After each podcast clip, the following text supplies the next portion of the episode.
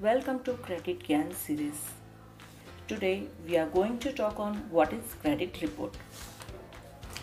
A credit report is a comprehensive chronicle of an individual's credit history. Credit report is generated by credit bureaus. Credit bureaus use the large amount of data on various facilities available with them to generate this report. Included in your credit report is a historical record of how and when you pay your bills, how much debt you have, and how long you have been managing credit account. And lenders and other companies may use your credit report to learn more about your previous borrowing experience, which helps them make decisions about granting your credit.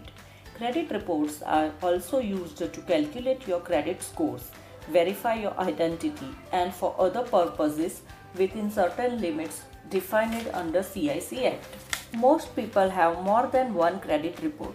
Credit reporting companies, also known as credit bureaus or consumer reporting agencies, collect and store financial data about you that is submitted to them by creditors, such as lenders, credit card companies, and other financial companies. Creditors are not required to report to every credit reporting company. Creditors may weigh the various aspects of your credit history differently, but each one is hoping to answer the same question.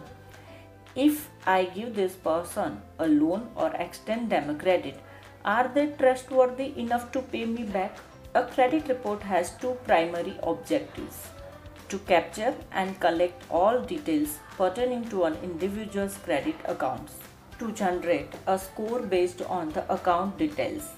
For more details, any suggestions, advice, call or miss call on the number given in description box. Thank you.